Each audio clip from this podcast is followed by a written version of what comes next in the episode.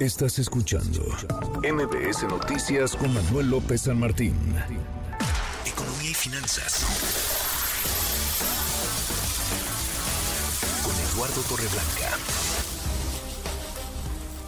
Querido Eduardo, pues hoy sí tienes un reto que no se antoja nada fácil. Explicar, ¿bajó o no bajó la pobreza? Y citando un clásico, te diría que nosotros tenemos otros datos, porque hoy le preguntamos a nuestra audiencia, de acuerdo con el Consejo Nacional de Evaluación Política de Desarrollo Social, el CONEVAL, más de cinco millones de mexicanos salieron de la pobreza. ¿Usted percibe que ha disminuido?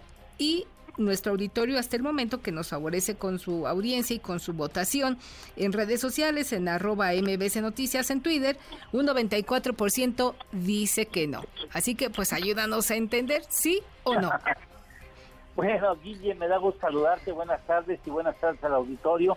Pues mira, valía la pena mencionar que los números no los obtiene Coneval de manera directa, sino son Los, las estadísticas que vienen del INEGI, es decir, la institución que realiza el levantamiento de las encuestas, que son la base del trabajo de análisis que hace posteriormente el Coneval, está en manos del INEGI, y se tiene la impresión de que no ha bajado la pobreza, y me parece que sucede lo mismo que cuando nos piden la opinión con respecto a la inflación. O sea, eh, a pesar de que los datos oficiales señalan que la inflación ha ido disminuyendo, nosotros tenemos la impresión, porque finalmente somos consumidores, de que no hay una eh, eh, una baja, una disminución tan importante como las cifras oficiales señalan.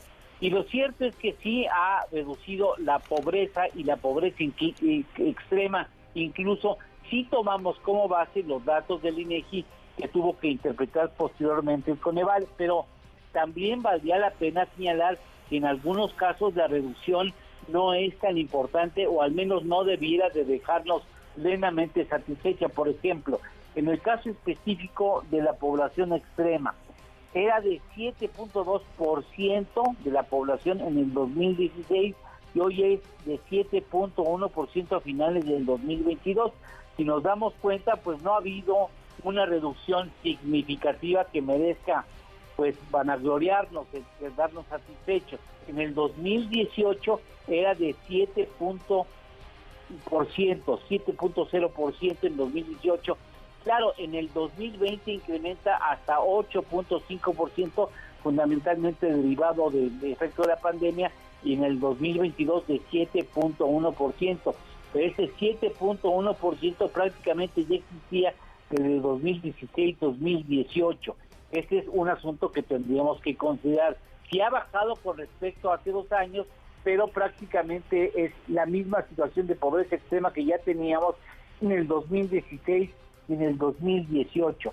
Y en el caso de los servicios de salud, Guillermina, que sí, este es lo más grave, hay ahí hay un retroceso muy importante, porque se dice que el treinta y nueve punto uno por ciento tiene carencia en estos servicios en el dos mil veintidós, cuando en el dos mil dieciséis era de quince punto seis por ciento, de dieciséis punto dos por ciento en el dos mil dieciocho y de veintiocho punto dos por ciento en el dos mil veinte. Es decir, ha habido ahí, yo creo que ese es el, el negrito en el arroz. Uh, uh, el yo diría que, que no un, sí. un negrito, no, un negrote, Eduardo, porque estás hablando de cincuenta millones, más de cincuenta millones de personas que hoy eh, denuncian a través de estas encuestas que aplica el INEGI, de que eh, pues eh, no tienen acceso a un servicio de salud básico, decoroso.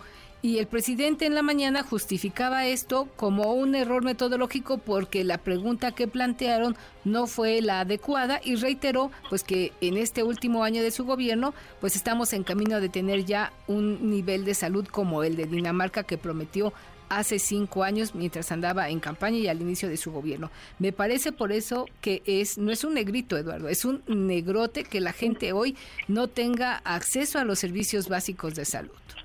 Sí, es, y porque además, ¿de qué te sirve tener más ingreso, vamos a suponer, en la bolsa, cuando en el caso de alguna enfermedad en materia de salud, de estas enfermedades o situaciones catastróficas que pues nadie está exento de experimentar, sí. eh, no vas a tener recursos para poderlo enfrentar y puedes llegar a la, a la necesidad. Yo sé varias historias en donde los padres tienen que incurrir en préstamos con la familia, con los amigos, y acaban endeudándose por varios años eh, porque no pueden, no pudieron cubrir esa situación catastrófica en materia de salud.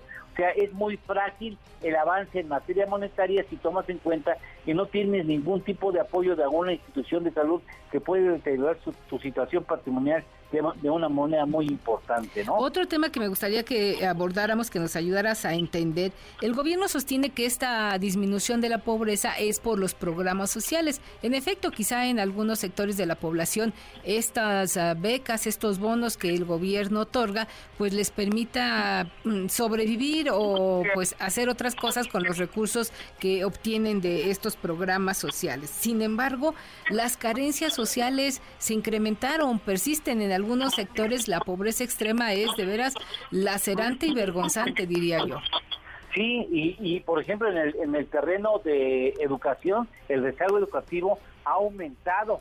Incluso te recordarás que la, en esta semana, en el contexto de estos días, nosotros hicimos la aclaración de que el analfabetismo en México ha incrementado, cosa que es realmente inconcebible. Y como tú señalabas, y me parece importante detenerme un poco de tiempo en este asunto, eh, el logro que hoy deja satisfecho al gobierno en el, en el manejo de la reducción de la pobreza y pobreza extrema, en cuanto a números refiere, es producto de varias circunstancias que vale la pena señalar. Por sí. un lado, como tú ya apuntaste, los apoyos en política social, nada más en el caso específico del programa de adultos mayores, según mis cuentas, en la presente administración se han erogado más de un billón doscientos cuatro mil millones de pesos a los adultos mayores. Pero también ha habido un incremento relevante de las remesas, que no es logro de la presente administración, no. y que indudablemente ayudan a las familias a enfrentar la situación.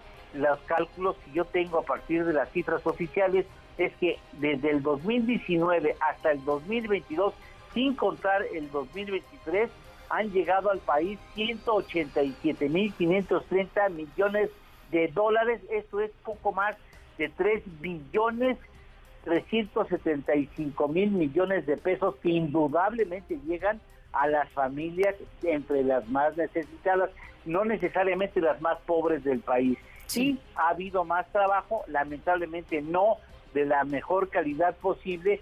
Ha habido mucho trabajo informal sin servicios sociales y, bueno, ha habido un aumento salarial, que eso me parece que es importante no escatimarlo. Ha habido un aumento salarial importante en cuanto a salario mínimo se refiere, de manera relevante en términos porcentuales en el caso de, de los de salarios mínimos generales y en el caso de los salarios mínimos establecidos en la frontera. Todo eso también contribuye a una ligera reducción de la pobreza eh, en algunos renglones, ¿no? Pues es muy interesante, seguiremos desmenuzando en los próximos días estas cifras que dio a conocer el Coneval y pulsando con nuestra audiencia, con los ciudadanos, si ellos sienten en su bolsillo, en su economía, en su cotidianidad, esta disminución de la pobreza que hoy el gobierno celebra por todo lo alto. Muchas gracias por ayudarnos a entender, Eduardo, que tengas un excelente fin de semana. Al contrario. Ah, no, no, no, antes de que te vayas, el postre, mi querido Lalo. Oye, ¿sabes? Sí, tenemos un asunto que me parece relevante señalar. ¿Sabes de qué nivel es la deuda global, la deuda en el mundo? No. ¿De los gobiernos?